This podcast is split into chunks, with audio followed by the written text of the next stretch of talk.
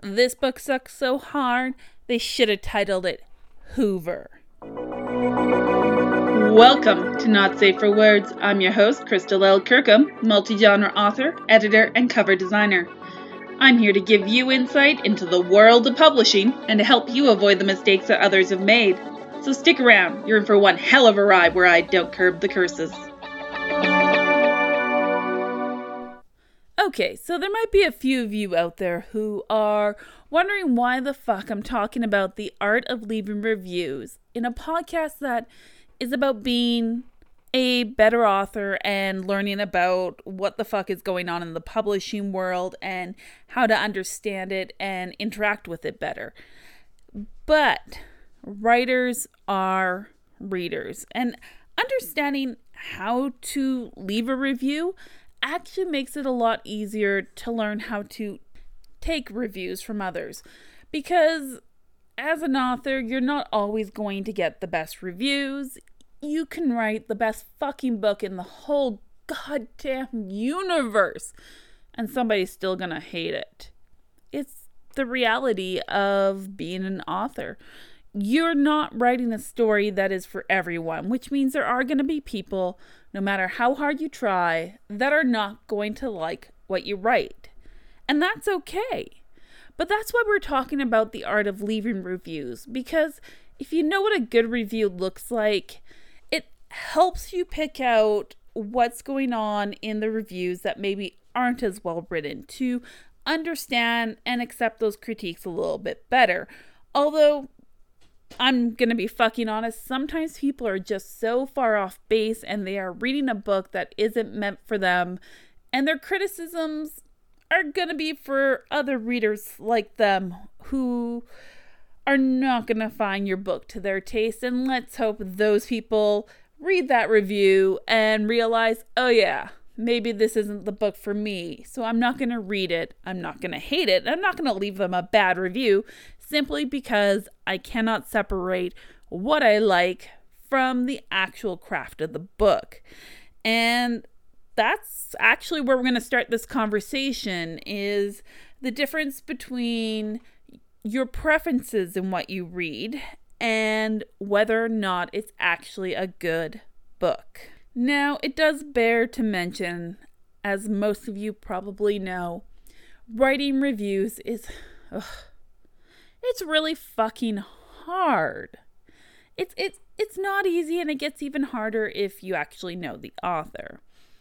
But so many readers don't leave a review simply because they don't know what to say or how to say it. And maybe some of those people will stumble across this podcast and this will help them learn how to leave a better review or just actually leave a review because you have no idea how important they are to authors. And they may not be for the author. In fact, they're never actually for the author. They are for other readers, but people reviewing our books helps to get our books noticed and helps other readers pinpoint if the book is right for them. And that's why it's so important to leave reviews because you're not helping the author, although you are. You're helping the right readers find the right book. It's really a very huge kindness to share your love or your critiques of a book for other people so that they know what to expect when they go to read something new. And when it comes to what you're reading, yes, preferences matter. I have my preference of books, and unlike most people, I do actually read very widely. My books are sorted by genre, and there's everything from historical fiction, literary fiction, science fiction, horror. Of course, there's horror. I have romance. I have contemporary novels. I have mainstream novels. I, I, yeah. Basically, name a genre. It's probably sitting somewhere on my goddamn bookshelf right now. Test me on it. Tag me on Twitter. Say, hey, do you have a book of this genre? And if I don't, heh, you know what? I'll be surprised because I do read widely. But despite that, I have preferences. For example, most standard romance books, I hate them. I really hate cliched, standard allo heteronormative romances where they just hop in fucking bed and I'm like, dude, you met two days ago. Why the hell are you fucking that bitch? That's my reaction. But I also land on the A spectrum, so it's not something that's ever going to really appeal to me. I like darkness, I like angst, I like drama, and that's what I look for. But I have reviewed books of more traditional romance style because I have friends that write that. And it's difficult for me to review because, as I said, the first topic we're covering is separating craft from preference.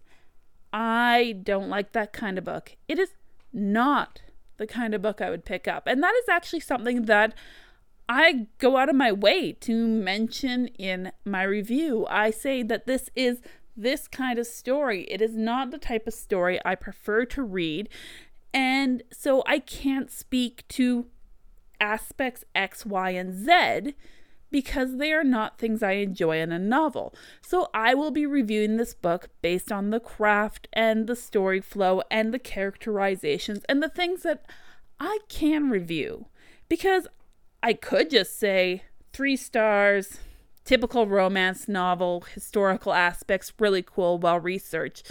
You know, if you like this shit, go read it.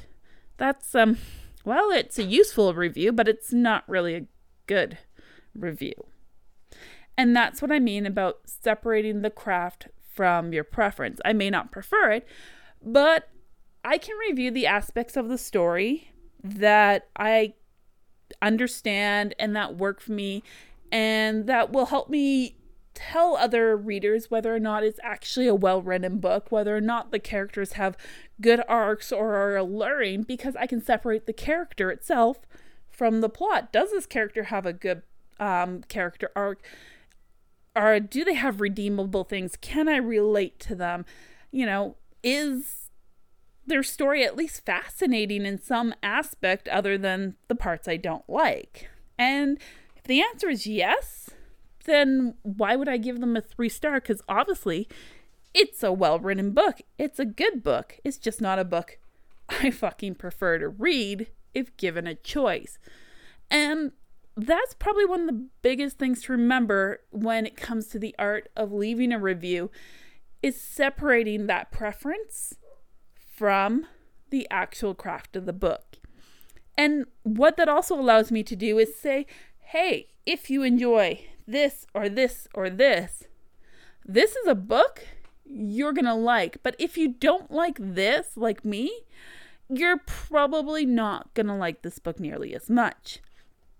And when it comes down to it, that's probably the most important thing you can ever do when you read a book or a friend of yours asks you to read a book outside of a genre you prefer and you don't know what to say. Now, I am honest. I haven't given my friends all five star reviews because, while some books are good, sometimes I do have some critiques of things that really, for me, as a developmental editor and as a writer myself, that they're they're not going to work, and they're things I think other people might notice in the story. So I'm gonna leave those critiques. I'm going to say, you know, these are things that didn't quite work for me, or there are aspects of the story that didn't work for me in the plot line. I felt like it slowed down a little bit. I felt like the pace was too quick. I wanted to know more about X, Y, and Z. However, this is a series, so maybe it'll be covered in another story. And those are very important things to think about. And once again, that's just separating my emotional reaction and what I want from what I'm hoping will help other readers out there. It doesn't do any good to tell somebody a book sucks and they should never have written it. And definitely, you should never drag an author's name through the mud because you're not reviewing the fucking author. You're reviewing this one book. And you could say, hey, the author covered these topics in ways that I think are going to be a problem for some people. That's a very valid critique. But when you're leaving critiques, you also need to think about what a genre requires. If you're reading an adventure fantasy, a really bad critique would say the scenery changed too much. It's an adventure. The scenery is going to change. They're journeying through a world. The scenery will change significantly throughout the story. It doesn't happen in one spot. So you do have to keep your critiques valid for that genre and that kind of book. Um, one quick thing I'm going to mention, and this mostly is for my American listeners, and I know there's a lot of you. If you're unfamiliar with the spelling of a word, believe it or not, the majority of the world spells things differently than you do. Most of English speaking countries use a lot more in the way of British writing and British pronunciations and word choices, which can vary significantly from American writing. And if you're not widely read outside of American literature, it may look a little wrong or read a little strangely to you. Do double check. And if the author is not an American, do not say that their work is riddled with spelling mistakes because it's not. It's just not American spelling. There is a difference between a spelling mistake and using a English format that you might not be familiar with. And I really hate to pick on you guys, but as a Canadian author, this is actually something I've seen a lot when I use my own native spelling. What I grew up and learned. And it is correct. It just isn't American. So that is something to keep in mind. You know, if you think things are spelled strangely and it's not obvious spelling mistakes. Um, great example, little tiny things, British spelling. We have a lot more U's, you probably know that. And there's a lot of words where are that end in ER in the US and in RE in other countries. And it, it's those little things. So they look like they're wrong probably to readers who aren't familiar with British spelling. But just another of those little things that you have to keep in mind when reviewing a book. You can certainly say there are spelling and grammatical mistakes when there are, well, spelling and grammatical mistakes. But keep in mind, is this book written by somebody who uses the same format of English as I do, or do they use something else? Is this a book that was published in Canada or the UK or Australia or anywhere else where they speak English and use different spellings and words than you do? And that's just one of those little things. And it's kind of a small pet peeve of mine because, as I said, I've seen it happen a lot. And it's always strange to me because most of the Americans that I'm friends with and that I know are familiar that other countries use different spellings for very common words. But it seems not everyone knows that. And that's just something to keep in mind. Um, let's talk about the sandwich method as well. I think if you are familiar with the art of reviewing, you've probably heard of the sandwich method. And there are people who hate it, and there are people like me who love the sandwich method because I've worked in so many different fields, and some of them are artistic, some of them require me to give feedback, some don't. But I hate just saying these are the things that are wrong, these are the things that work, this is that. I like the sandwich method because, yes, it does soften the blow, but it also forces me to think more about the critiques I'm leaving and whether or not there are redeeming qualities about the book. And to be perfectly fucking honest, I'm sure there are books out there with very little in the way of redeeming qualities. But there's usually at least something. And I like to try and find that something. Thankfully, all my friends whose books I generally review are absolutely incredible authors, and I never have to worry about that too much. But I do try and find something like, hey, this is an interesting concept. You know, the back cover really drew me in. But you can also say that, you know, the promise of this novel didn't pan out. I was left really wanting a lot more out of this book, and it really didn't help that there were grammatical and spelling mistakes. There were several very large plot holes for me that just were not dealt with or resolved in any way. So I would not recommend this book to most readers. One star, two stars. You know, that's fine. You can do that. It's a review. You don't have to consider an author's feelings, but even though the review is for the reader, many authors do read them.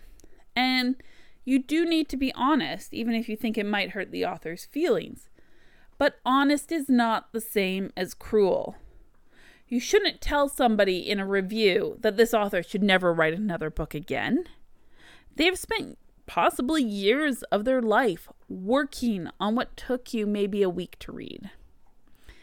That was so much time and love and care that they put into a novel, and well, I don't believe once we put it out there that we have any right to be mad at a reviewer for having a, an opinion about our work. It's also not fair for the reviewer to be cruel about it, to make hurtful statements or shit on the author simply because they didn't like the book. You're allowed to not like something. You're not well, I can't say you're not allowed to be cruel about it, but you really fucking shouldn't be an asshole. It's a review. Focus on the work, not on who wrote it, not on anything else besides what you liked about this work, what you didn't like about this work, and who you think might enjoy it, if anyone might enjoy it. That's it.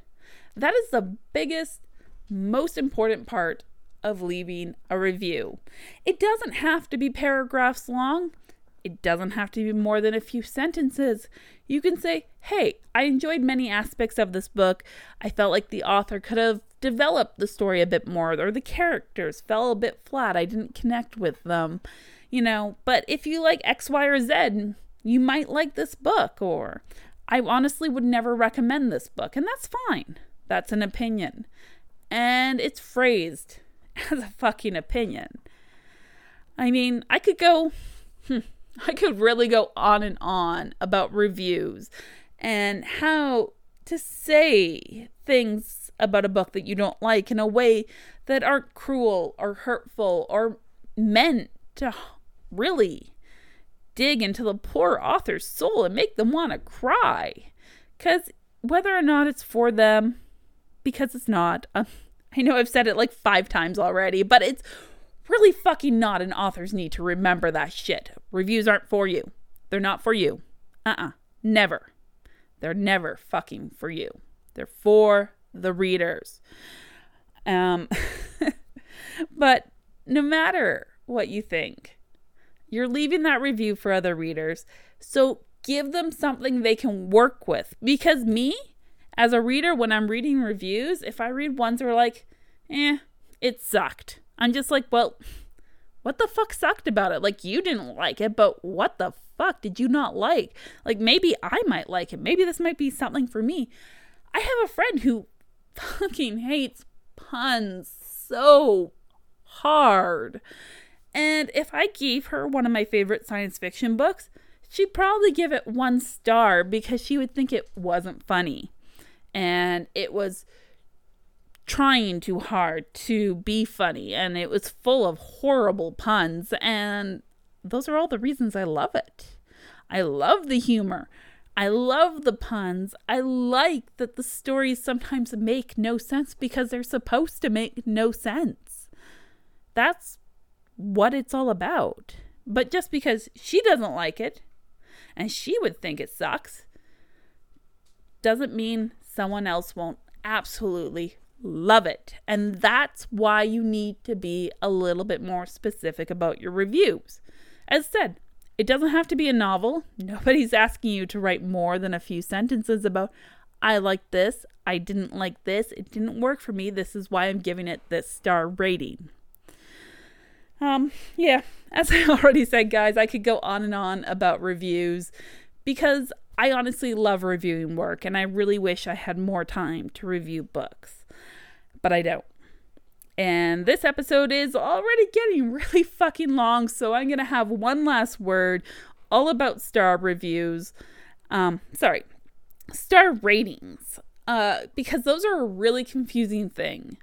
Star ratings are whatever the fuck you make them. Author, there's nothing wrong with three or four star reviews. Those are just fucking fine. Not everybody's gonna give you five stars because everybody puts different ratings on those stars and different values. For me, a one star means this is just a book that I would never recommend to anybody. It had problematic themes, it had horrible writing, it was almost unreadable, and I probably should never have finished it.